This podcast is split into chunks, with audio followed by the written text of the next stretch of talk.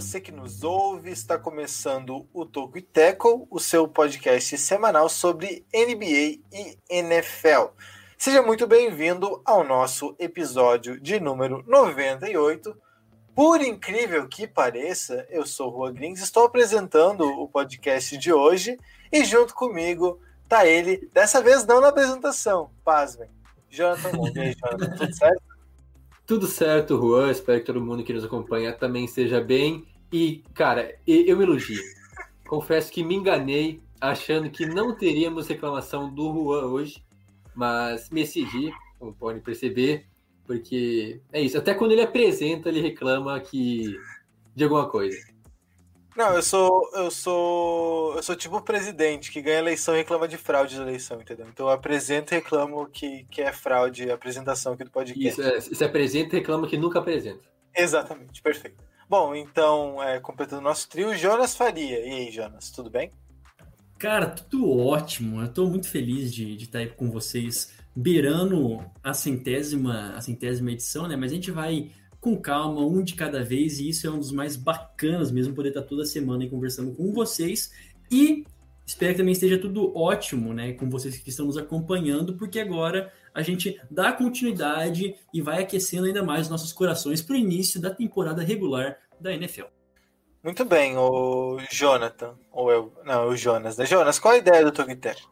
É, nem sabia que, é, eu só coloquei ali, se fosse o, jo, o Jonathan, perdão, mas, ó, então a ideia do, do Tocuiteco é trazer os principais destaques do basquete e do futebol americano do Bruce Buffer. E você sabe quem que é o Bruce Buffer? Eu poderia até botar aqui ó, a, a vinheta de fundo, som de fundo, aquela voz emblemática do narrador mais conhecido como narrador. It's time! É isso, dublou. O narrador da, do UFC, né? É, ele que nasceu em 1957 em Tulsa. Olha só que coisa maravilhosa. Né? Então, seus 64 aninhos, ele fez aí aniversário dia 21 de junho, então há exatamente um mês atrás. Depois poderia ser uma lembrança, mas foi totalmente é, ao acaso. E duas curiosidades muito bacanas, tá? Ele já lutou kickboxing, MMA e tudo mais, só que ele só assinou o contrato para narrar lutas depois de aparecer narrando uma luta de MMA num episódio da terceira temporada de Friends em 1997. E que mais? Ele também fez uma participação especial no último capítulo da novela das nove da Globo, A Força do Era isso que eu ia dizer. Era isso que eu ia dizer. Interpretando ninguém mais, ninguém menos do que ele mesmo, né? Então, realmente, Excelente. o cara é uma baita personalidade aí, o, o Bruce Buffer, e tem uma voz emblemática para nós que somos é, apaixonados pela indústria sonora, né? Pela, é, por podcast mesmo, assim. Se botasse aqui a voz dele, é inconfundível. Logo, logo, já seria transportado aí para as lutas que ele é, sempre faz os anúncios muito bem narrou a luta da Paola Oliveira, né, na novela. Inclusive, a Força Imagina. do Querer tava, tava. Isso, eu não lembrava o nome da personagem. É, tava. Foi uma das novelas que reprisou agora durante a Isso. pandemia, né? A é... Vitória que deve saber, né? Que sempre nos acompanha aí, não é. faço ideia. Não faço é, ideia é, de então, é. Faz pouco tempo isso, eu acho. Um, dois, três isso, meses, né? Que tava tendo novela isso. ainda. não acompanhei esse episódio, ah. mas não, é, eu, eu, não sou noveleiro, cara. Desculpem se eu decepcionei alguém, mas não dá para acompanhar a novela e um montão de esportes, né? Então, mas a, quanto à outra menção, né, aos Fênix, é realmente marcante isso. Porque eu, eu percebi, será que é ele? Ou só colocaram um cara muito parecido com ele naquela época, com a voz parecida, né? Mas é isso, né? Ele narrou então a, a luta do daquele namorado estranho da Mônica, que era meio magnata, que queria fazer de tudo e queria decidir ser campeão do UFC. Na época que o UFC ainda não era o UFC. Mas aquele cara eu achava muito estranho, ainda bem que ela não ficou com ele. Exato. Bom, é, e novelas à parte, sempre importante falar de novela, mas não é o foco desse, desse podcast. Jonas, melhor, Jonathan. Qual é, qual é a ideia, não? Qual é. Seis e ônibus. Quais, são os. Seis o bom que ele são... errou as duas vezes, né? Vai, vai. Quais são, ó, ó, quais são os destaques do podcast de hoje? É, a gente vai falar sobre mais uma divisão, né? A gente vai fazer a segunda é, preview, a segunda prévia dessa temporada 2021. Caso você não tenha acompanhado o último podcast, já fazendo mexer aqui, que a gente falou sobre a AFC North, importante também, caso você se interesse por essa divisão, torce por um desses times, acompanhe o último podcast, mas hoje a gente vai falar sobre a NFC Leste, vulgo melhor divisão de todas, a mais competitiva, é, e, e, quem duvidar disso, quem for contra, realmente está totalmente enganado. Mas a gente vai falar então do que esperar de Cowboys, Eagles, Giants e do Washington Football Team para 2021. É, se os times melhoraram, se os times pioraram, se é que isso é possível e quem que é o favorito, né? Quem que vai ser o campeão no final, a gente vai dar nossos palpites também, mas esse é o nosso foco principal. Claro que também tem é, Lendas da NFL, tem, tem rapidinhos no final, muita coisa no podcast de hoje.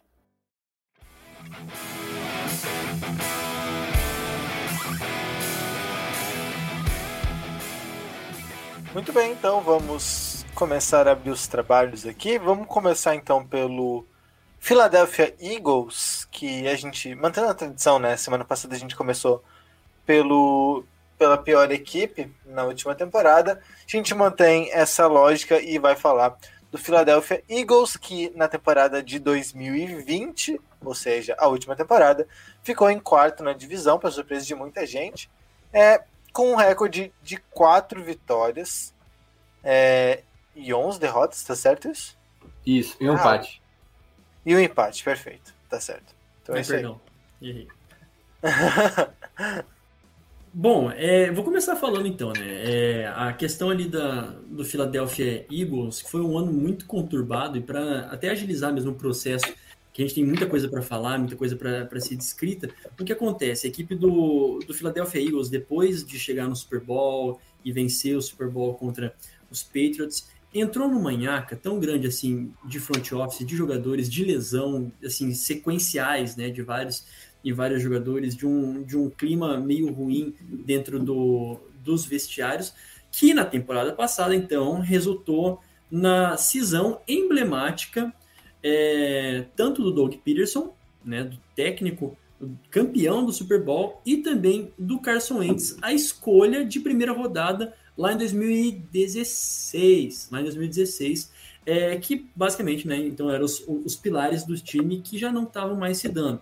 Mudaram de casa, todo mundo saiu é, dali, e o time, na, já no ano passado, tinha draftado o Jalen Hurts, um outro quarterback, para ir fazer o backup do Carson Wentz. E o que a gente viu foi uma equipe totalmente é, desorganizada, uma equipe de, dos dois lados da bola é, bem perdida e que no final das contas é, experimentou Jalen Hurts, que jogou bem algumas partidas, que teve alguns momentos aí é, de inspiração também para os demais jogadores da franquia, mas já era um prenúncio de uma reestruturação é, dolorosa, mas que deveria acontecer para o time se manter. E aí agora, em 2020, 2021, 2022, a gente tem aí o seguinte, é, o seguinte, seguintes peças importantes que a gente merece destaque. Jalen Hurts provavelmente ele vai ser o quarterback titular, né? Com o Joe Flacco, né? O elite sendo o seu backup e Nick Mullins, né? Gostaria de dar destaque também para o Nick Mullins, agora vai também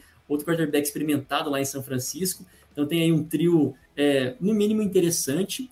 E a equipe do Philadelphia Eagles tem ainda algumas notícias, algumas especulações que pode movimentar o mercado aí grandemente né, nos próximos dias, mas é mais em questão de especulação mesmo, está envolvendo o Deshaun Watson.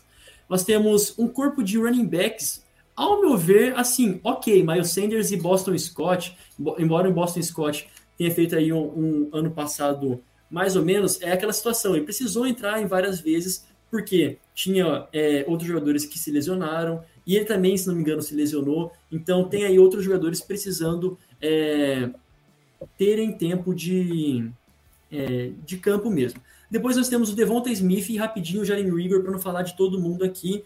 E o Jason Kelsey como center, aí um dos pilares dessa linha ofensiva, que foi uma das piores da temporada. Não, foi a pior da temporada passada, foi uma das piores. Foi a pior da temporada passada e que precisa de um é, reajuste urgentemente. E falando da defesa, na defesa também a gente tem a, a, a Darius Slay, né, que é um dos experientes é, cornerbacks para chefiar assim a, a secundária. E junto com ele, destacaria também o defensive tackle Fletcher Cox, que é mais um aí que se permanece na equipe, e o Brandon Graham, se não me engano, aí são os meus destaques para essa equipe do, dos Eagles em 2021. Isso, começando pelo ataque, então, que o Jonas estava comentando, a, linha, a linha ofensiva, no caso, foi a pior em sacks permitidos, né? Não a pior no geral, Isso. porque ela é até bastante consistente se tratando do, do run block e do pass block. É, contra a corrida foi uma das 10 melhores, isso eu lembro claramente. É top 10. Contra o passe eu não lembro exatamente, né? No caso, contra o passe não, mas a favor do passe. É, mas também foi bem ranqueada. A questão é que permitiu muito sec. É, talvez por conta do, do próprio Carson Wentz ser assim, aloprado na cabeça e um cara que não consegue se é, defender por conta própria, né? então ele acabou tomando muito sec. Mas a questão é que é um, um time bastante diferente dos últimos anos, um time que a gente via sempre disputando playoffs, brigando por isso. É, foi muito abaixo da expectativa ano passado e agora, então, para 2021, tem uma expectativa muito mais baixa, né? O terminou em última divisão, que é uma tendência até para 2021. Falando agora sobre o time em si, é, eu acho que as chaves para o sucesso do, do Eagles, para tentar brigar por playoffs, é, obviamente passa pelo, pelo Jalen Hurts, tem uma boa temporada dele agora como titular é, absoluto, né? Não dá para cravar assim, mas eu acho que ele é o titular assim na semana 1 seria loucura se não fosse. E os Eagles enxergam ele como possível QB futuro da franquia.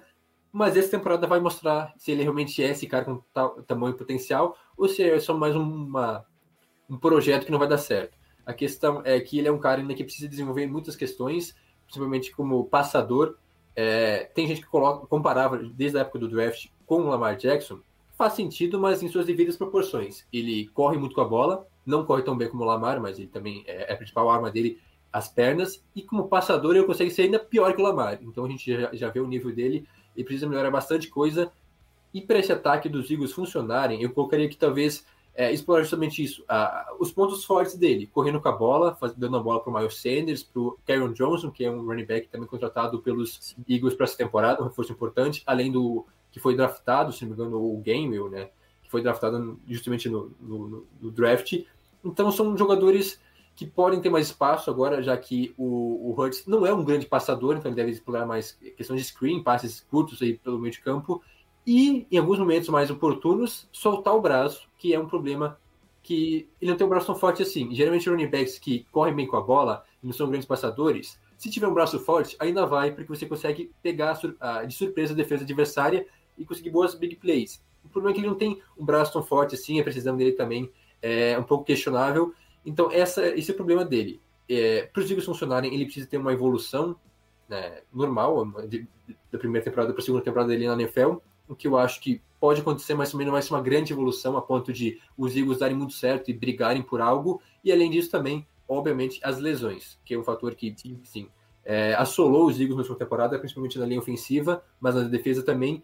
E o ponto forte dos Eagles é justamente isso. Alguns anos já desde a época do Super Bowl, porém algo que se manteve constante desde lá, que são justamente as trincheiras. A linha ofensiva e a DL são um ponto forte, os pontos fortes do Eagle, né, dos Eagles nas últimas temporadas. A linha ofensiva passou por vários problemas na última temporada, com inúmeras lesões, mas ainda tem bons nomes. O, o Lane Johnson, que é uma das referências na posição de right tackle há algum um bom tempo. Brandon Brooks também, Jason Kelsey, jogadores experientes além de jogadores que ganharam posição, que estão evoluindo é, nos últimos anos, como por exemplo o, o Seu Malo e o Andrew Dillard, é, que inclusive é um prospecto de primeira rodada de 2019 e se tornou titular no ano passado. Então é uma linha ofensiva boa, apesar de que o Jones comentou que foi a que mais cedeu sexo na última temporada, uma linha ofensiva com potencial para dar proteção para o Hurts, e é isso que ele precisa, porque é um cara que não é assim consolidado, que deve ter um papel importante nesse ano para se firmar como QB da franquia, então, uma linha ofensiva precisa trabalhar bem, assim como uma defesa também, que se não jogar bem, eu acho que a defesa ainda é melhor que o ataque, apesar da, das adições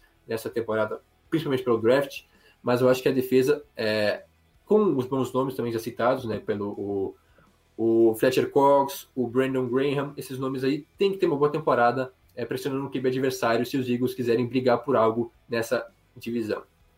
E só o meu último destaque para o Nick Sierini, né, o técnico novo que chegou em janeiro, que ele é a, é, a expectativa para que ele consiga levar esse ataque a um outro patamar, que ele a primeira experiência dele como head coach, né, três anos no, nos Colts, que teve um trabalho bacana ao longo ao, lado do, do Frank Rich, Frank Rich, né, que também passou pelos Eagles, foi o trabalho anterior, né, do Frank Rich. Então tá ali uma coisa bem misturada. O Nick Sirianni é muito novo, né, tem 40 anos. E aí essa bucha para reestruturar a confiança de modo geral, né, a competitividade do ataque dos Eagles. E eu acho que isso mostra um pouco que os Eagles não estão com pressa, né? É, pelo menos é um não, né? óbvio que é um cara que é, pode dar certo, mas é a primeira experiência dele como treinador, um time que não tem tantas estrelas assim, não é um time consolidado, a gente percebeu isso mesmo com todas as lesões. Se, se os jogadores estivessem saudáveis, acho que o Eagles brigava por, pela divisão no passado. Mas mesmo assim, já não é mais o mesmo time de dois, três anos atrás.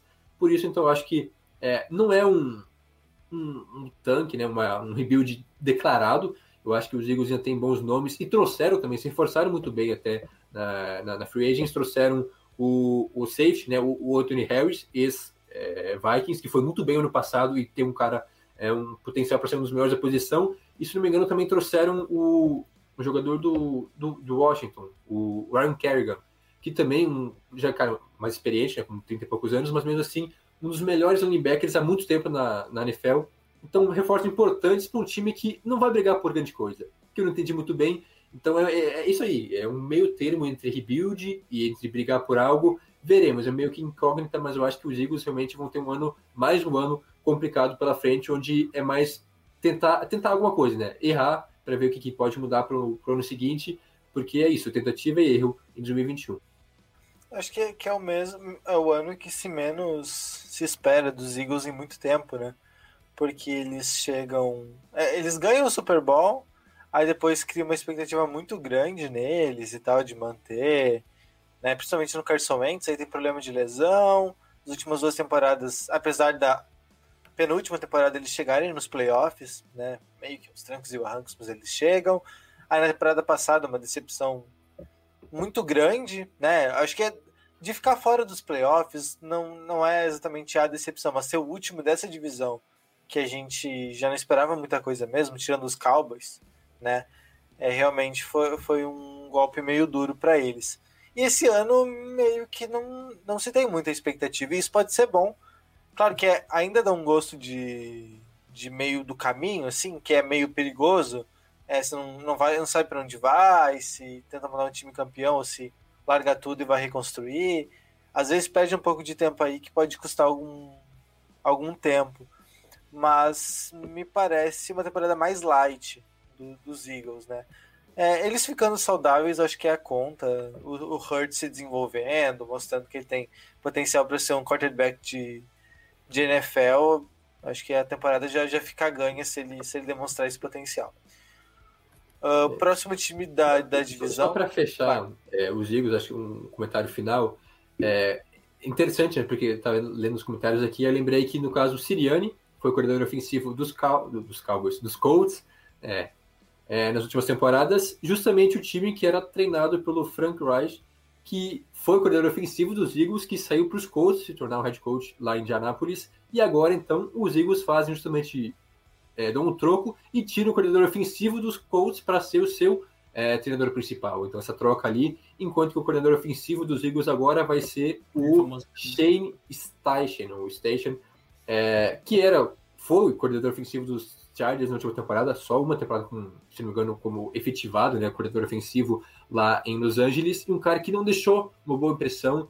É, ok, teve essa baita temporada do Herbert, porém, não era mérito dele, é, nem do, do Lin também, é, aquela questão lá, os Chargers bem complicado, é, foi muito por conta do talento mesmo que tinha no ataque em LA, então é um cara que não se provou ainda, não sei por que ganhou esse emprego, mas talvez é, o Siriani saiba de algo que a gente não, não sabe sobre o Stashin. Então, é, além de o QB precisar de provar, eu acho que a comissão técnica também vai ter que mostrar que é capaz de fazer um bom trabalho. Por isso que eu acho que esse ano de 2021 vai ser isso, cara. É, é tentar coisas novas para ver se vai dar certo, porque realmente é, as expectativas não são muito altas. Ótimo. Então agora a gente avança para o próximo assunto, que é o New York Giants, que é assim, tem uma história à parte aqui com esse podcast, né? É uhum. uma. É o Giants, vai. Não é? Não, ah, não, perdão. É, não, podia. É. Agora vai pro Giants. Agora ah, vai pro Giants. Tanto faz, cara. É, mesmo New York Giants, seis vitórias, dez derrotas na última temporada. Segundo ali nos critérios de desempate, né? À frente dos Cowboys. É, e como eu ia dizendo, tem uma, uma história meio à parte com o podcast, porque a gente sempre quer muita expectativa. Diz, não, esse ano vai, hein? É a terceira temporada da NFL que a gente vai cobrir, né? Como o e Teco, no caso, a gente já acompanhava antes. Sim. Mas é. E todo ano agora vai. Ah, não, agora, olha, agora eu tô botando fé. Vai agora, Jonas. É, cara, assim, a, a expectativa tem em torno de duas pessoas, tá? Se eu pudesse falar aqui e elencá-las, é na em Saquon Barkley, assim, saudável, né? Running back, que foi a primeira escolha do, do time de, do Giants lá em 2018, né? Se não me engano, 2018 que sofreu com lesões em duas temporadas já, né? Perdeu jogos nas duas temporadas, mas por incrível que pareça, ainda tem muita expectativa, né? O que, esse cara pode render jogando realmente no seu alto potencial em uma temporada inteira. Então, o primeiro é ele. Né? E a segunda é essa temporada de Ovaio Racha do Daniel Jones, dessa paciência que tiveram com ele né? Desde, em 2019, depois 2020, e agora, né, realmente, esse terceiro ano para tirar um, um, a medida dele, né, se não me engano, agora é o terceiro, é. E de tirar mesmo esse. Realmente é esse quarterback que a gente quer como o nosso franchise quarterback.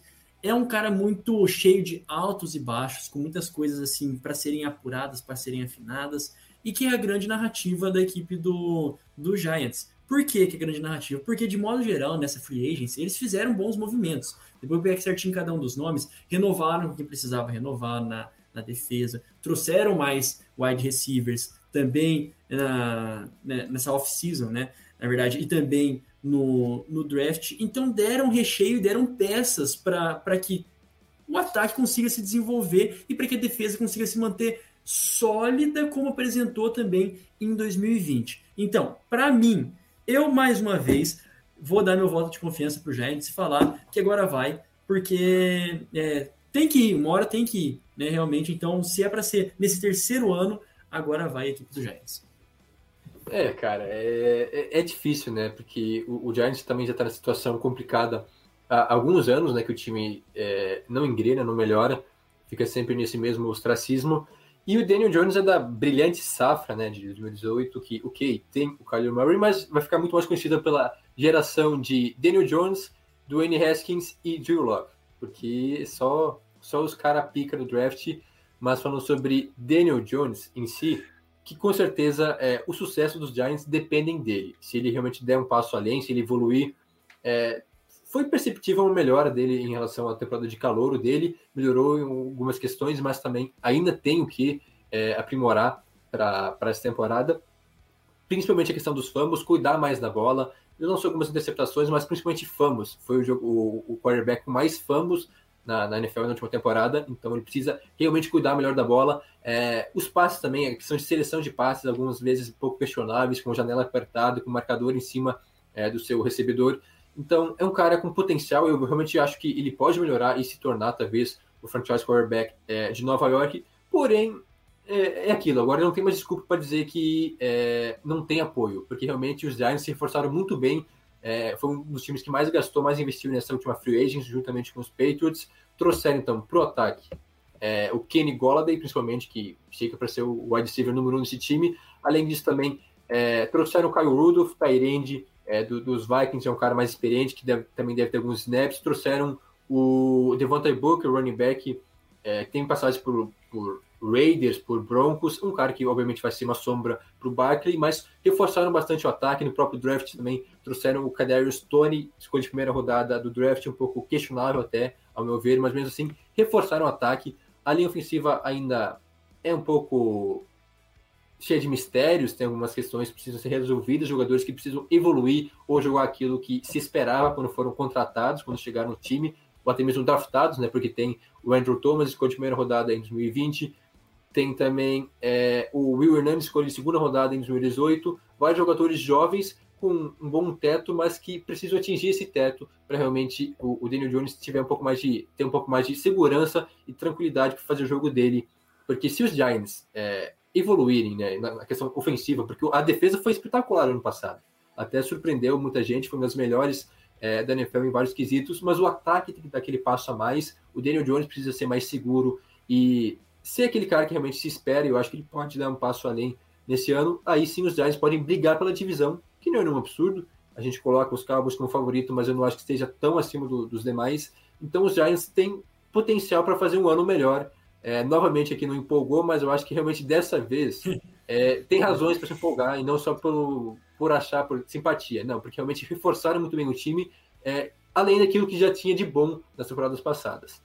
É, e, e, assim, ó, falando nessa, dessas peças, acho que o destaque mais, assim, o principal que a gente precisa dar também para esse destaque, eu falei desses dois, do, do Barkley e do, e do Daniel Jones, mas outro que se espera muito, e os Giants deram todas as fichas, é pro Kenny Golladay, né? Com seus 72 milhões, é, aí o, é para ser o wide receiver número um dessa, dessa equipe, eles, assim, escrachadamente, né? Então é, é o Kenny Golladay, o Sterling Shepard, né? Que já tentou, de alguma forma, mexer daqui, mexer de lá, para tentar ser o wide receiver número um, mas não rolou. O Darius Layton também, que é outro da...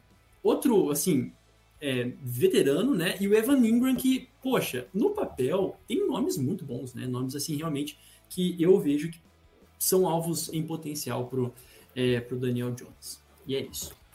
É isso, cara. Em, em talento, em potencial, tem várias peças interessantes. É, concordo com essa análise do Jonas. O Golladay vai ser o wide receiver número um, porque os Cowboys, os Cowboys, novamente falando os Cowboys, é, os Giants tinham bons recebedores, mas nenhum deles era o principal da franquia. Um cara assim com status de, de ser a referência do ataque, porque tinha o Slayton, tinha o Shepard, mas nenhum deles desempenhava esse papel além. Então agora o Holiday chega para ser esse cara, foi muito bem nos Lions é, nas últimas temporadas, apesar de ter sofrido com lesões ano passado, não foi um cara tão constante assim, mas tem potencial para isso. A questão talvez fique também no banco de reservas. A gente falou sobre Daniel Jones, sobre reforços, o cara responsável por fazer essa evolução, além, é claro, do Joe Jude, né, que é o head coach do time, é o coordenador ofensivo, que é nada, ninguém mais, ninguém menos do que Jason Garrett, tão criticado e amado por alguns, mas criticado, também... Criticado, é, fez, fez, um trabalho bem ok, assim, nos Cowboys, por um longo tempo até. É, digo bem ok porque não foi ruim, mas também não é tão bom assim.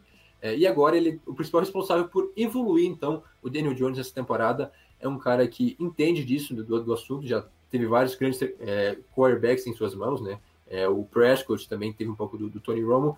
E agora tem a chance, então, de ajudar na evolução do Daniel Jones. E para fechar, então, o assunto, defesa dos Giants também, que foi muito bem no passado. E se reforçaram ainda mais agora. É, mantiveram algumas peças importantes, né? Renovaram, então, se não me engano, foi com o. Foi com o Leonard Williams, né? Que eles renovaram, pagaram uma nota nele e. Nossa, o microfone fez, tá desligado foi mal. Leonard Williams. Isso. Fez uma boa temporada no passado. Não sei se uma, um baita contrato agora, se ele realmente merece tudo isso, vai ter que jogar, fazer por merecer. E também é, draftaram o Aziz Ujulari na segunda, na segunda rodada do draft, um cara para ajudar no, no pass rusher. E na secundária trouxeram o Adore Jackson, lá do, dos Titans, também um nome bastante confiável. Então incrementaram ainda mais essa defesa, essa defesa que já era boa, reforçaram bastante agora com uma secundária assim é, maravilhosa, assim, por, pelos por nomes, assim. Tem James Bradbury, é, Bill Peppers, Logan Ryan, Adore Jackson, e fora no banco também tem o Xavier McKinney, escolha segunda rodada do último draft. Tem também o Aaron Robinson, escolha desse draft, um cara que é um pouco abaixo assim, dos radares, não se comentava tanto assim, mas tem um ótimo potencial também para dar certo na NFL. Então, uma defesa é, muito boa, se mantiver o nível de 2020, com ataque. Blake Martinez também, né? Linebacker. Blake Martinez também, um linebacker bastante experiente, um cara que é, sempre briga por liderar a liga em tackles. Então, é um time bastante competitivo, cara. Eu acho que depende muito da, dessa evolução do Daniel Jones e também do Steph, é, saber aproveitar e extrair o melhor de cada jogador. Mas os Giants, ao meu ver, estão mais próximos de uma temporada positiva do que nos anos anteriores, quando a gente também se empolgou. Ok, se você garante, então tudo certo. Pausa agora no Toco e Teco pra gente, pra gente passar aqui para o momento merchan. Vamos pegar aqui. Oh, bom, é, começando lá pelo, pela base, né?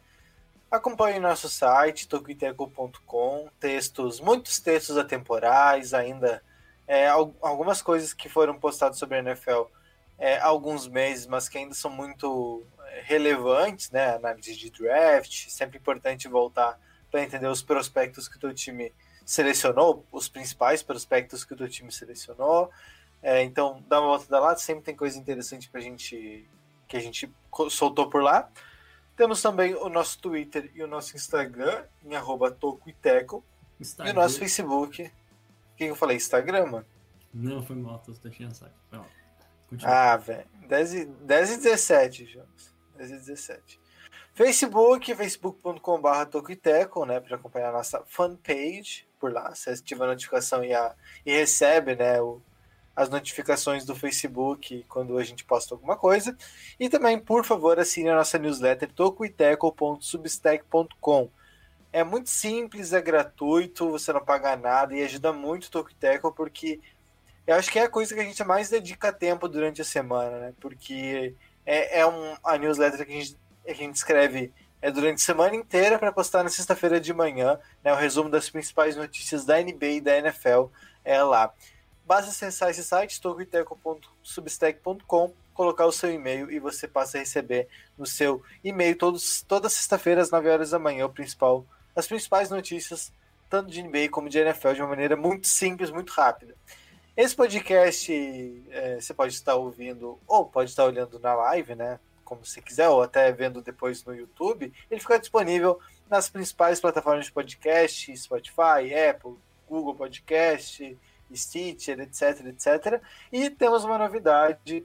É, tem, estamos também na Aurelo, a gente já estava na Aurelo há um tempo já, né? Porque o nosso distribuidor manda para todas as principais plataformas de podcast, mas a novidade é que a gente firmou um contrato, né, uma parceria com a Aurelo, de que cada play lá no Toco Teco, cada momento que você ouve, é, você dá um, é, acaba dando uma ajuda, né, uma ajuda em dinheiro para o Tackle. Você não gasta nada, né? Você, só vai ouvir o podcast e a gente recebe um valor ali por cada play. Então, se você quiser ajudar o Tackle, ou ajudar a gente a continuar produzindo conteúdo, conseguir dedicar mais tempo também às produções, tanto do podcast como as demais, é, ouve, tenta ouvir a gente pelo Aurelo lá, a plataforma é muito simples, muito fácil, é um aplicativo, está disponível para todos os celulares, né, tanto é, da, do iOS como do Android, é, fica disponível para todo mundo. E também, é, caso você queira muito mais do que apenas ouvir, você pode ser um assinante lá do, do aplicativo, você vai pagar, se eu não me engano, é R$ 8,90 por mês que eles cobram, e daí você pode escolher um podcast favorito, né, escolher o Toco Integral como seu podcast favorito, e daí dessa sua assinatura, dois reais vão para o nosso financiamento coletivo. Não é exatamente o financiamento coletivo, mas é um valor que vai direto para o Tolkien sem passar por terceiros. Então, ajude a gente a continuar produzindo conteúdo e produzir conteúdo de qualidade também. Demanda muito tempo e demanda muita atenção. A gente também está no YouTube, nosso canal no YouTube, é, você procura lá por Tolkien e acha. É, se for ver os nossos vídeos, né, ou é, gosta de acompanhar a gente por lá, não esquece sempre de dar seu like, de se inscrever no canal, ativar a notificação também. E, enfim, compartilhe, fique atento por lá, porque às vezes a gente solta alguns conteúdos exclusivos do nosso canal. Então, é, aí você, você, não vai ter, não, você vai ter certeza de que não está perdendo nenhum conteúdo do Toco e Teco post, é, produzido em vídeo. É isso, né? A gente segue o baile aqui. A gente segue o baile aqui para falar agora sim do Dallas Cowboys. Dallas Cowboys, que também, assim como o New York Giants, também teve seis vitórias e dez derrotas na última temporada. É, desses aí, eu acho que foi o menos decepcionante, digamos assim, por conta da lesão do Dak Prescott. Acho que a temporada deles ficou, ficou, muito condicionada a isso. É verdade que a defesa já era muito frágil antes da lesão do Prescott. É que é o quarterback, então. Ele não influenciou tanto na defesa assim mas é, já era muito vazada. Sem ele, aí, o ataque parou de funcionar tanto e a defesa é, seguiu muito comprometedora. Mas para esse ano a expectativa é bem melhor, né? É, a expectativa dos Cowboys novamente é alta, né? Porque a gente também projetava ano passado assim. Só que com a lesão do Prescott mudou totalmente a situação. Como o Rua já disse, a defesa já vinha mal desde o início da temporada, antes da lesão do Prescott.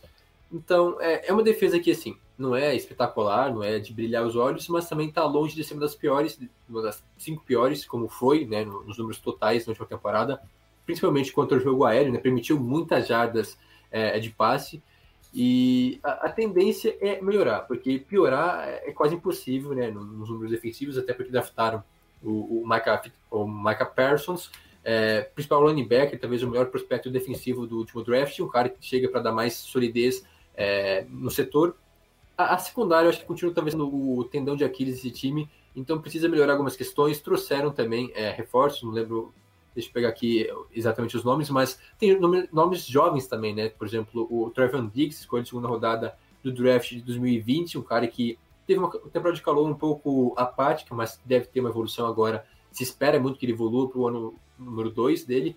É, e alguns nomes um pouco desconhecidos. É, perdeu também o Shidobi Awuzi, que foi para os Bengals um cara que não era assim, bom, uma referência, mas também era o principal cornerback do time na última temporada. Mudou bastante coisa nesse time, mas a defesa deve melhorar, como disse, por conta é, dos péssimos números em 2020, muito por conta também do, do coordenador defensivo, né, o Mike Nolan, que teve um péssimo trabalho. Agora, então, tem a chegada do Dan Quinn, que não veio de um bom trabalho lá nos Falcons, né?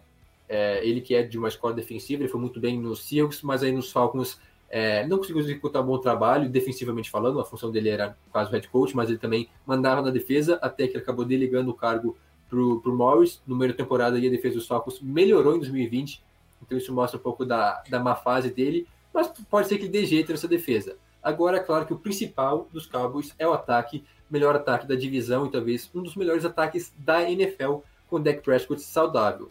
É claro que além do Prescott se mantiver saudável e jogando bem, né, após essa grave lesão que ele teve, também precisa do retorno do Ezekiel Elliott, que é um baita running back, um monstro carregando a bola, mas que sofreu com uma péssima temporada, a pior temporada dele na liga até agora, com muitos fumbles, é, poucos touchdowns também no ano passado. E o corpo de recebedores, sem comentários, né? A Maury Cooper, Michael Gallup, é, CD Lamb e também o Tyrant tem o, tanto o Blake Jarvin, que se lesionou e mal jogou em 2020, quanto o Dalton Schultz. Então, ótimos nomes para o Prescott. É, não vão faltar opções para ele. E o jogo corrido também deve encaixar, deve melhor com, com o, o Ezekiel Elliott um pouco mais em forma, né? Ele estava bem fora de forma ano passado. Então, as expectativas são boas. Eu acho que, como disse, o ataque dos Cowboys é muito superior aos demais. A defesa é, não é tão ruim como foi em 2020, pelo menos eu vejo assim é, não é boa, mas também não é péssima daquela forma, os Cowboys chegam com grande expectativa, talvez como favoritos da divisão. Com certeza, eu queria dar dois destaques, é, segundo o site Lineups, né, da, pra de, primeiro para a defesa do, do, do, Dallas Cowboys, que é em passes, é, a, a, defesa permitiu, foi uma das defesas que menos permitiu é, passes tentados e também passes completados, olha só, foi a segunda defesa que menos permitiu é, passes completos né, e, e, tentativas por passe, atrás apenas né, nessa, nessa estatística de passes completados do New England Patriots, né, o que é muito louco, porque assim a gente vê que existe um, é, uma ilha de talento na, na defesa, mas ela como um todo a gente percebeu quão frágil ela foi é, em vários momentos da temporada né? Realmente em vários momentos da temporada. Depois viu a situação, de modo geral, a situação do, dos Cowboys implodiu depois do Dak Prescott, né? Foi realmente uma bola de neve. Tinha alguns problemas localizados é, em todos os setores do time, embora com talento, mas depois da saída dele, o clima realmente que se abateu sobre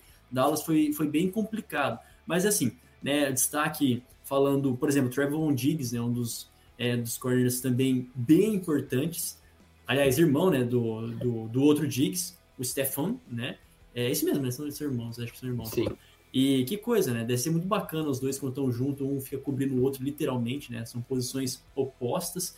É, então, é, é, um dos grandes nomes, a expectativa, como o Jonathan disse, em cima do Micah Parsons, que era um torcedor dos Cowboys, que queria estar ali, que foi quase uma coisa acordada mesmo para que ele parasse ali. Então, incentivo para esse cara estar tá jogando, já tem todo o carinho da, da, da torcida. E aqui a gente está falando de novo de uma de uma divisão aberta, né? De uma divisão que no ano passado, de modo geral, a liga toda foi muito machucada é, por jogadores que perderam a temporada por lesão. E, e aqui, se, se, se esse time tiver saudável, pode fazer um estrago muito grande, principalmente, e a maior expectativa não é diferente, é nesse ataque recheado de bons nomes e que no papel não tem como, né? É, realmente ser assim, acho que assim no, no, no mashup, né? Ser batido por outras por outras franquias da divisão. Lembrando que a gente tem o Dan Quinn, né, como o novo, é o novo coordenador defensivo, né, da equipe dos Cowboys, Dan Quinn que veio lá dos Falcons também na temporada passada, bem ruinzinha a sua saída dos Falcons, né, do um elenco meio rachado mesmo, ele saiu. Outro técnico que chegou ao Super Bowl, né, outro caso aí que não conseguiu segurar o Rojão depois. E, e, fora isso, a gente tem que lembrar, né? O Jonathan já passou um pouquinho dos outros jogadores, mas que, o, que os Cowboys eles adicionaram 10 jogadores é, nessa free agency, né? Nessa, na, na, nesse tempo aí de, é, de contratações e tudo mais. E 11 né, outros jogadores via, via draft. Né? Então, realmente, tem, tem muito sangue novo na equipe dos Cowboys para 2021, 2022 e até para uma continuidade de trabalho. É, eu acho que é, dois fatores, né, cara? A melhora da defesa, como eu comentei, que precisa ter uma atuação mais segura. É, em nomes, né? No, no papel, pelo não é tão ruim como foi em 2020 o desempenho. Então, eu acho bem possível uma melhora, apesar do Dan Quinn também é, vir questionado. Imagino que ele agora vai ter uma chance de se redimir a, após o trabalho não tão positivo assim em Atlanta, pelo menos nos últimos anos. Né? Chegou ao Super Bowl, mas de 2017 para cá é, só piorou. E a outra questão também pode ser a linha ofensiva, porque eu acho que o Prescott vai votar bem, a não ser que a lesão não seja totalmente recuperada, mas imagine que uh, o, o, departamento médico vai ter um cuidado a mais. E a linha ofensiva dos Cowboys, que já foi uma das melhores da liga por muito tempo, é, sofreu com seja jogadores se aposentando, é, foi o Fredericks na última temporada, seja com muitas lesões também é, em 2020. Agora, se todo mundo ficar saudável, pode ser uma linha ofensiva até bastante segura, né? Porque tem o Zach Martin ainda, que é um ótimo guard, tem o Lyle Collins, é, o, o Tyron Smith, tem o, agora segundo anistia também, o Tyler Biadas, que é o center, um cara que ainda não mostrou muita coisa na NFL, mas também tem um certo potencial. É, ou seja, a linha ofensiva precisa ser mais segura do que em 2020, não foi tão mal assim, mas é, já teve números melhores. E obviamente a defesa tem que melhorar porque o ataque em si, seja tanto o ataque aéreo quanto o ataque corrido, é, é ótimo. É, é um top 10, eu acho que nos dois, por isso os Cowboys são favoritos porque tem um ataque muito dinâmico. A def mesmo a defesa sendo ruim, é, é, o ataque dos Cowboys é muito superior aos rivais de divisão. Porém, tem defesas boas, né? Como a gente comentou já dos Giants e vai falar agora de Washington. Ótimas defesas, que pode ser um embate bem interessante, mas talvez até a, a, o ataque dos Cowboys levaria vantagem nesses matchups. Isso, e o Jonathan já deixou, já fez a deixa dele ali, né? Pra gente falar dos de Washington. É, dos Washington, dá, né? É, de Washington, é, campeão da última divisão, é, impressionante, meio que caiu no colo também, né? Com sete derrotas, sete vitórias e nove derrotas, caiu no colo deles, mas eles têm, têm méritos também, né? A defesa foi muito boa, é, principalmente ali a, a linha defensiva foi muito bem, né? Até chegaram a sonhar alto nos playoffs, não, vamos, vamos para cima dos caras, pô, vamos, vamos lá, vamos embora. Não deu muito certo, mas é, foi uma temporada de 2020 bastante honesta do Washington, que, bom, pelo menos nesse primeiro olhar, tá até à frente dos Giants para ser esse time que pode bater de frente com os Cowboys.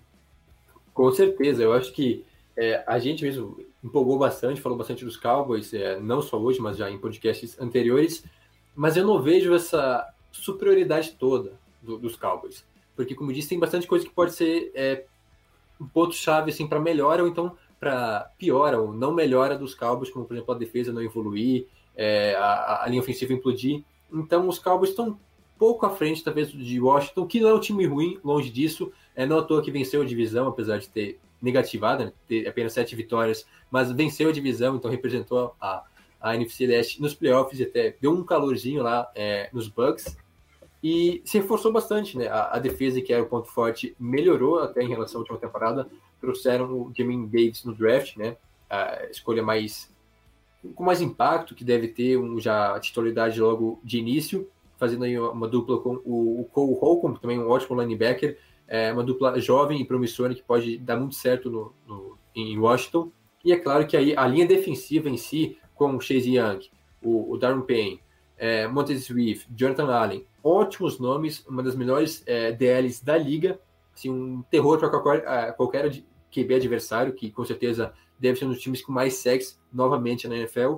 E aí a secundária, que é um pouco abaixo da média ainda, mas tem, tem Kendall Fuller, tem o Landon Collins, que já não é mais o mesmo. E trouxeram agora também o, o William Jackson, terceiro, que veio lá de Cincinnati, um dos poucos é, pontos positivos da defesa de Cincinnati ano passado. Então, uma defesa ótima, talvez até melhor que ano passado, porém, é, o Washington foi muito bem, foi uma das melhores defesas, e agora a tendência é regredir um pouco, porque muito dificilmente vai manter esse nível elevado, apesar dos reforços, a tendência é que não consiga repetir os números de 2020. E no ataque também trouxeram o Ryan Fitzpatrick, que aí sim é mais um time que depende do seu QB, se ele vai ter uma temporada de Fitzmagic ou de Fitztragic.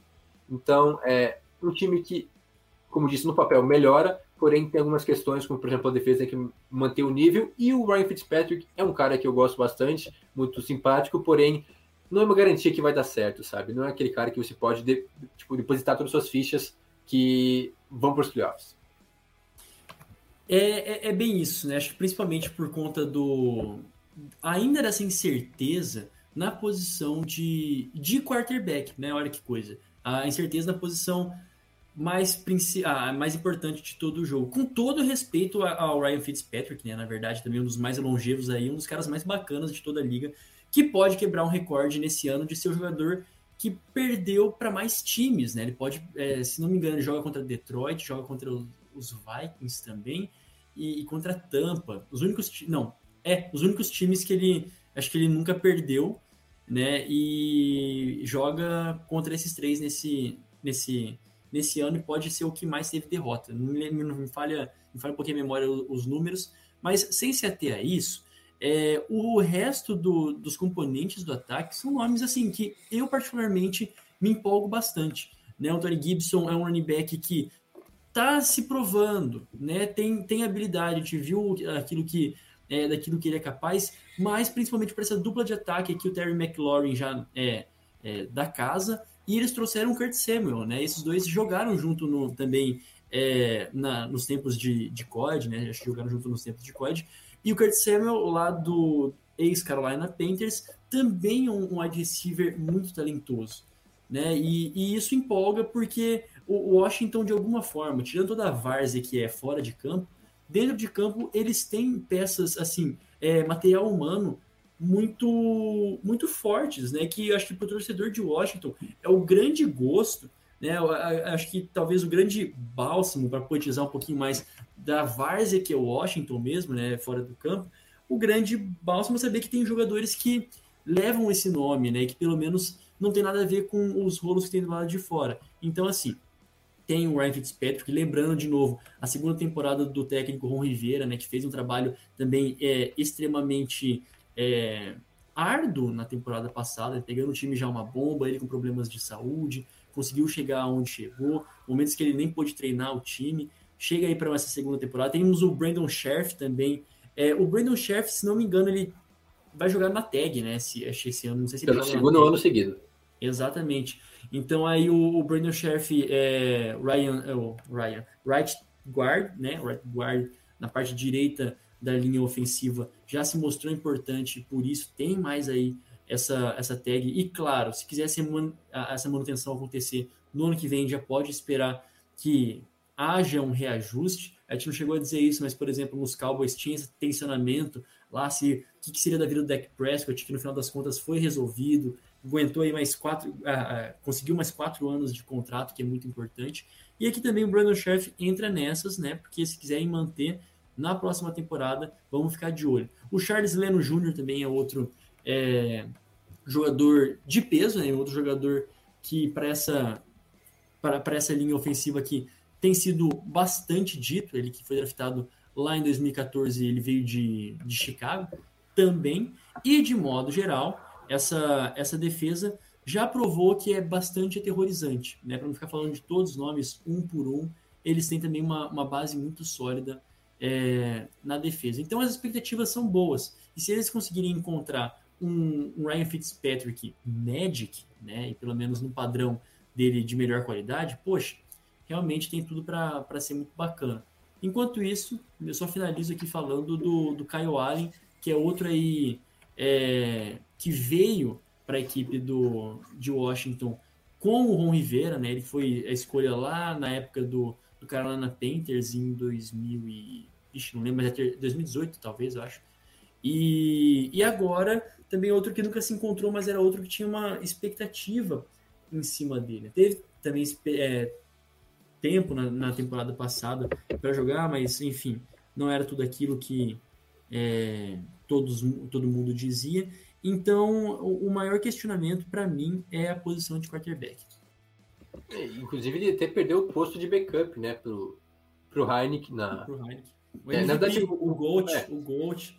É, o Washington teve vários quarterbacks em 2020, né? O, o Alex Smith, o Haskins, o Heineken, o Allen, mas o Heineken é, se tornou titular meio que às pressas na reta final, jogou nos playoffs muito bem contra os Bucks, e tem torcedor, eu estava especulando um pouco, é, de Washington que até não põe tanta fé assim no Fitzpatrick, acho que pode ter uma briga boa e até mesmo o Heineken tomar a titularidade dele é, até semana 1, depende de como é que vão ser os training camps, ainda falta quase dois meses até o início da temporada, mas um pouco otimista, eu diria, né, no, na marca de cerveja, porque, sim, o Fitzpatrick exige um pouco de respeito, né, o cara tem uma longa história na liga, tem bons momentos, claro que também momentos horríveis, mas teve bons momentos, inclusive ano passado com os Dolphins, acho que pode ser interessante essa briga entre os dois aí pela titularidade. E como eu comentei, é, o ataque melhora bastante, né? É, o que faltou para Washington ser mais competitivo no passado e até fazer barulho nos playoffs foi o ataque, porque a defesa segurou até onde podia os adversários e o ataque era muito previsível. É, além do McLaurin, que vem de ótimas temporadas já,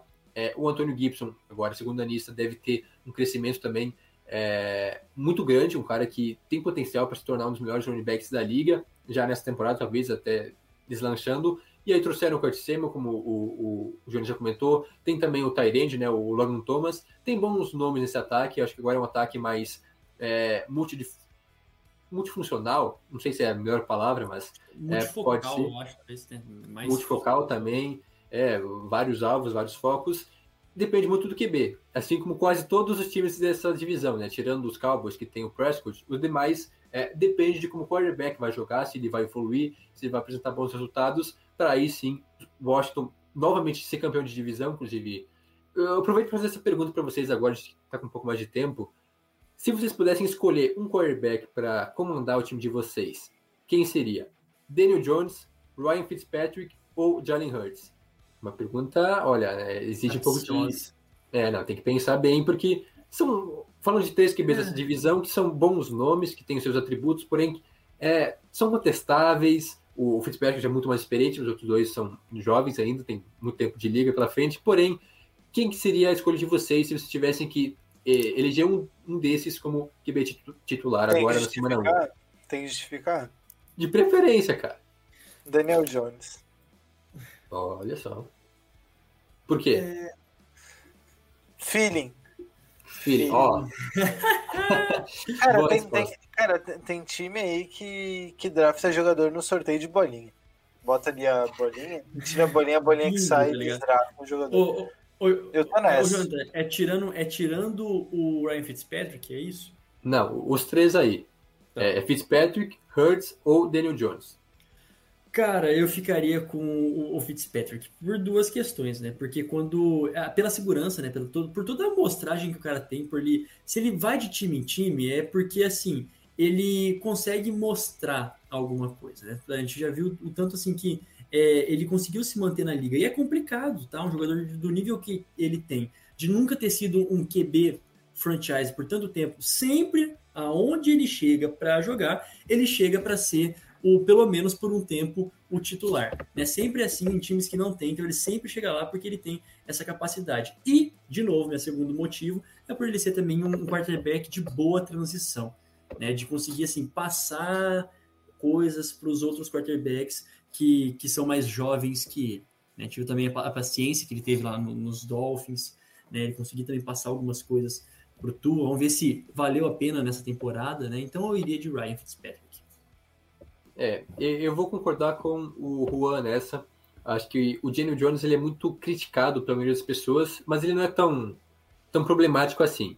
Claro que, como eu disse, ele teve graves problemas com fumbles, também com interceptações na última temporada, mas ele é um cara com, com bom passe, assim, ele sabe passar.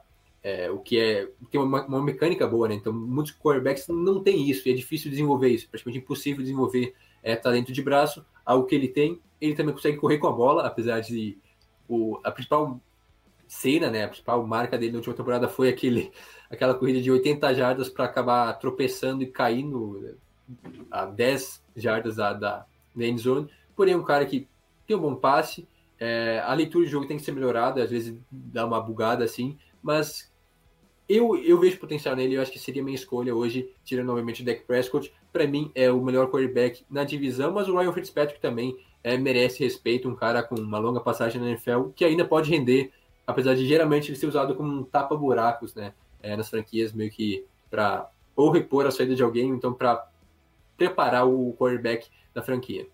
Tá, e rapidinho agora, pra gente passar para as lendas depois. É, assim, ranking de vocês pro, pra divisão. Rápido, não precisa justificar muito, até porque a gente tá com quase uma hora de podcast. Uh, eu vou começar pelo, pelo Jonathan. Jonathan. Quem fica em primeiro, segundo, terceiro e quarto. Quer que fale os quatro em sequência? Fala os quatro aí. Nossa, aí, aí é difícil, cara. É, eu vou começar pelo mais fácil, que é o quem vai ficar em último, é, que vai ser o Eagles. É, pelo menos eu acho, sim, não é um time tão ruim assim, mas eu acho que eu vejo um pouco atrás dos outros três times, então Philadelphia em último, e aí fica mais difícil, cara. É, é interessante uma estatística que faz 17 anos que o mesmo time não é campeão de divisão dois anos seguidos. Ou seja, é, sempre muda, não é, o atual campeão sempre acaba, é, sempre perde o título de divisão no ano seguinte, então, 17 anos é um tabu e tanto, por isso que fica difícil para Washington, apesar de o time até melhor, apesar de um, um, continuar com essa incógnita de quarterback. Então, Cowboys como campeão de divisão, com uma campanha boa, até de 11 vitórias, levando a divisão para os playoffs, e aí fica. Eu dou meu voto de confiança para os Giants em segundo, Washington em terceiro, com campanhas bem semelhantes, mas acho que os Giants terminam na frente de Washington e os Eagles em último. Eu é... coloco. Não, eu vou, vou eu. Daí depois eu passo pra ti, Jonas, pode ser? Vai na tua, vai na tua. Bom, eu vou colocar. Vou de cima para baixo. Primeiro Cowboys. Depois. Depois eu vou botar o Giants. Depois o. Depois o Washington. E daí depois o. Os Eagles. Tá. Ah, cara, eu, eu vou mudar isso aí. Eu não vou deixar o Cowboys em primeiro, não. Faça, porque faça. expectativo no, no ano passado, tá? É, então, eu vou deixar o Cowboys em segundo. Em primeiro, eu vou colocar aí a equipe ousada, tá? A equipe do Giants em primeiro. É, Giants em primeiro. A, a equipe do, dos Cowboys em segundo. Bastante competido com a equipe do, de Washington. E por último, os Eagles, tá? Washington, é, é, eu, vou, eu vou nessa, vou nessa a mais louca aqui, Cara. realmente. Então, Giants em primeiro, Dallas em segundo, é o que importa. Classificando Giants para os playoffs, que coisa maravilhosa. É, a gente acabou com a temporada dos Giants, cara. Não, a gente cara, colocou o Giants é, ou campeão de divisão ou em segundo na divisão, que, assim, é, é, é, é triste a gente ver Washington, que foi campeão de divisão e tem um time bom, nós três colocamos como terceiro. Então, é, pode acabou. acontecer. Eu não vou mudar minha opinião só por causa disso, mas realmente, cara, a gente já se os Giants. Triste. Ah, cara, que saco. A gente é, a gente é, é hipócrita. Essa é a verdade. Esse é um podcast hipócrita. E... Não é, não é. Não é. Mas não larga nós de mão, por favor. E ouça na orelha, é nóis. É isso aí. E, e agora, como diria o Bruce Buffer, It's time! Agora é o momento de a gente falar sobre a. Na verdade, não deveria ser o momento, né? o momento deveria ser um pouquinho antes, mas a gente vai falar da lenda da lendas da NFL que talvez você não conheça. E hoje, Juan Grinks é o responsável por trazer essa lenda aí para nós. Fala tu, Juan. E, e já fica o questionamento aí, né? Porque quando eu tava lendo sobre esta figura, tinha uma, uma questão até da pronúncia do nome.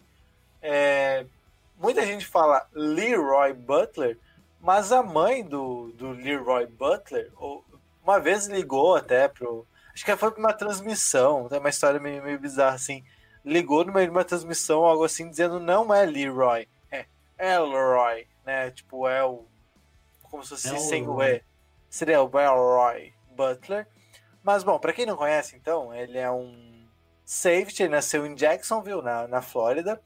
Só que ele jogou a carreira toda dele pelo Green Bay Packers. Isso foi em 1990 a 2001.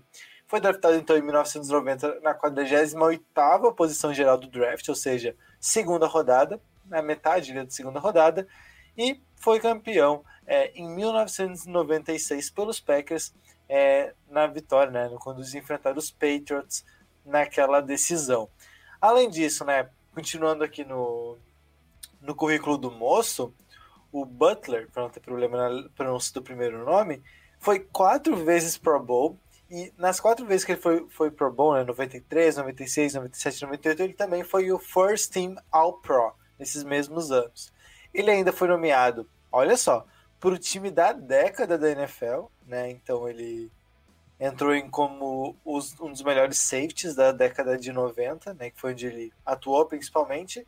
Em 2020 ele foi oficialmente integrado ao Hall da Fama. Bom, é, por que que... Bom, já, na real já passei todo o, o currículo dele, mas é, o que que o torna mais especial, né, além de tudo isso?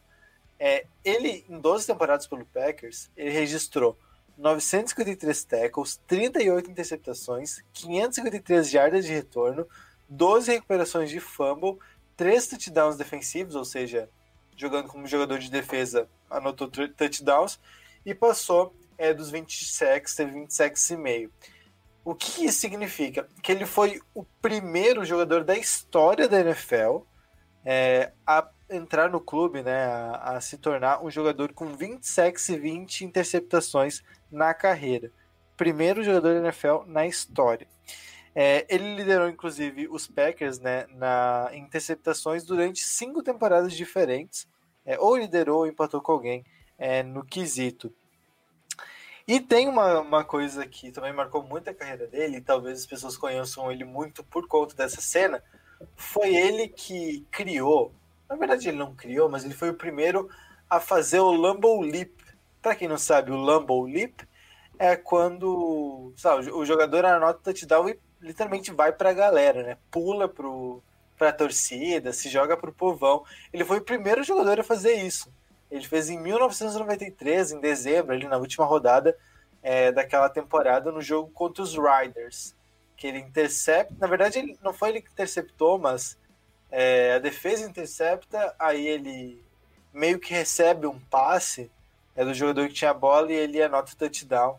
É, e daí, quando na comemoração ele pula para a torcida, ele é o primeiro jogador a fazer isso é, foi no Lambeau Field, inclusive, né? A gente. Que é, como ele jogava pelos Packers, essa era a casa, e ainda é a casa dos Packers. É, como aconteceu lá, é, deram o nome de Lambeau Leap. E, bom, a carreira dele terminou meio trágica, né? Ele, a, ele se aposentou em 2001, porque ele fraturou o omoplata dele, que é. O omoplata é, é uma região ali do. na costela, é, mais para trás. Oi, Jonas. Eu achei que fosse tipo no, no ombro, não tô viajando. Cara, eu pesquisei e dizia que era por ali. É, Mas é ótimo que. Esse aqui diz Bom. que é tipo escápula. A escápula então deve ser aqui mesmo. É, acho que é parte traseira do, do ombro, assim, pra, pra costela. É, então tá. Então é na parte de trás do ombro, ele se lesionou ali num confronto. Num, num, num jogo, né? Um confronto contra o running back e acabou nunca mais podendo jogar. Ele se aposentou então aos 34 anos a última temporada dele foi em 2001. E aí, tá? A nossa lenda de hoje, Leroy Butler, que jogou a carreira toda nos Packers. E, bom, marcou história aí é, com gestos icônicos. A gente tinha prometido rapidinhas, mas não vai rolar, já estouramos um tempo, então e fica pra próxima. É, fica atento então ao Tokiteco Newsletter, né, que entra na sexta-feira de manhã, tudo que a gente falaria aqui já vai estar noticiado lá, então não é como se estivesse perdendo alguma coisa, é só dar um pulinho lá, que as notícias, todas as mais importantes da NFL nessa semana, constam lá na Tocoiteco newsletter.substack.com. O Tocoiteco vai ficando por aqui, não se esqueça de nos seguir no Twitter e no Instagram em arroba Tocoiteco e também acompanhe no nosso Facebook em facebook.com.br Tocoiteco. Também acompanhe o nosso site em tocoiteco.com e também assine a nossa newsletter semanal, como falei anteriormente, tocoiteco.substack.com. ouça também o nosso podcast semanal sobre a NBA, nesta semana falando é, sobre o campeão, nada mais, nada menos do que isso. Né? Os Bucks ganharam a NBA e a NFL, inclusive, né? os Bucks venceram, e a gente vai falar sobre esse título da franquia de Milwaukee no episódio dessa semana, a gente vai gravar daqui a pouco, inclusive. Siga também os nossos perfis pessoais, o meu arroba é Grins, e o seu, Jonas. O meu arroba Jonas Faria underline no Twitter, inverti a ordem, e Jonas Faria lá no Instagram. Jonathan? Arroba Jonathan Mamba. Muito obrigado a quem acompanhou a gente até aqui. Desculpe aí qualquer coisa. A gente volta na próxima semana com mais um episódio do Toco e Teco NFL. Até lá. Tchau.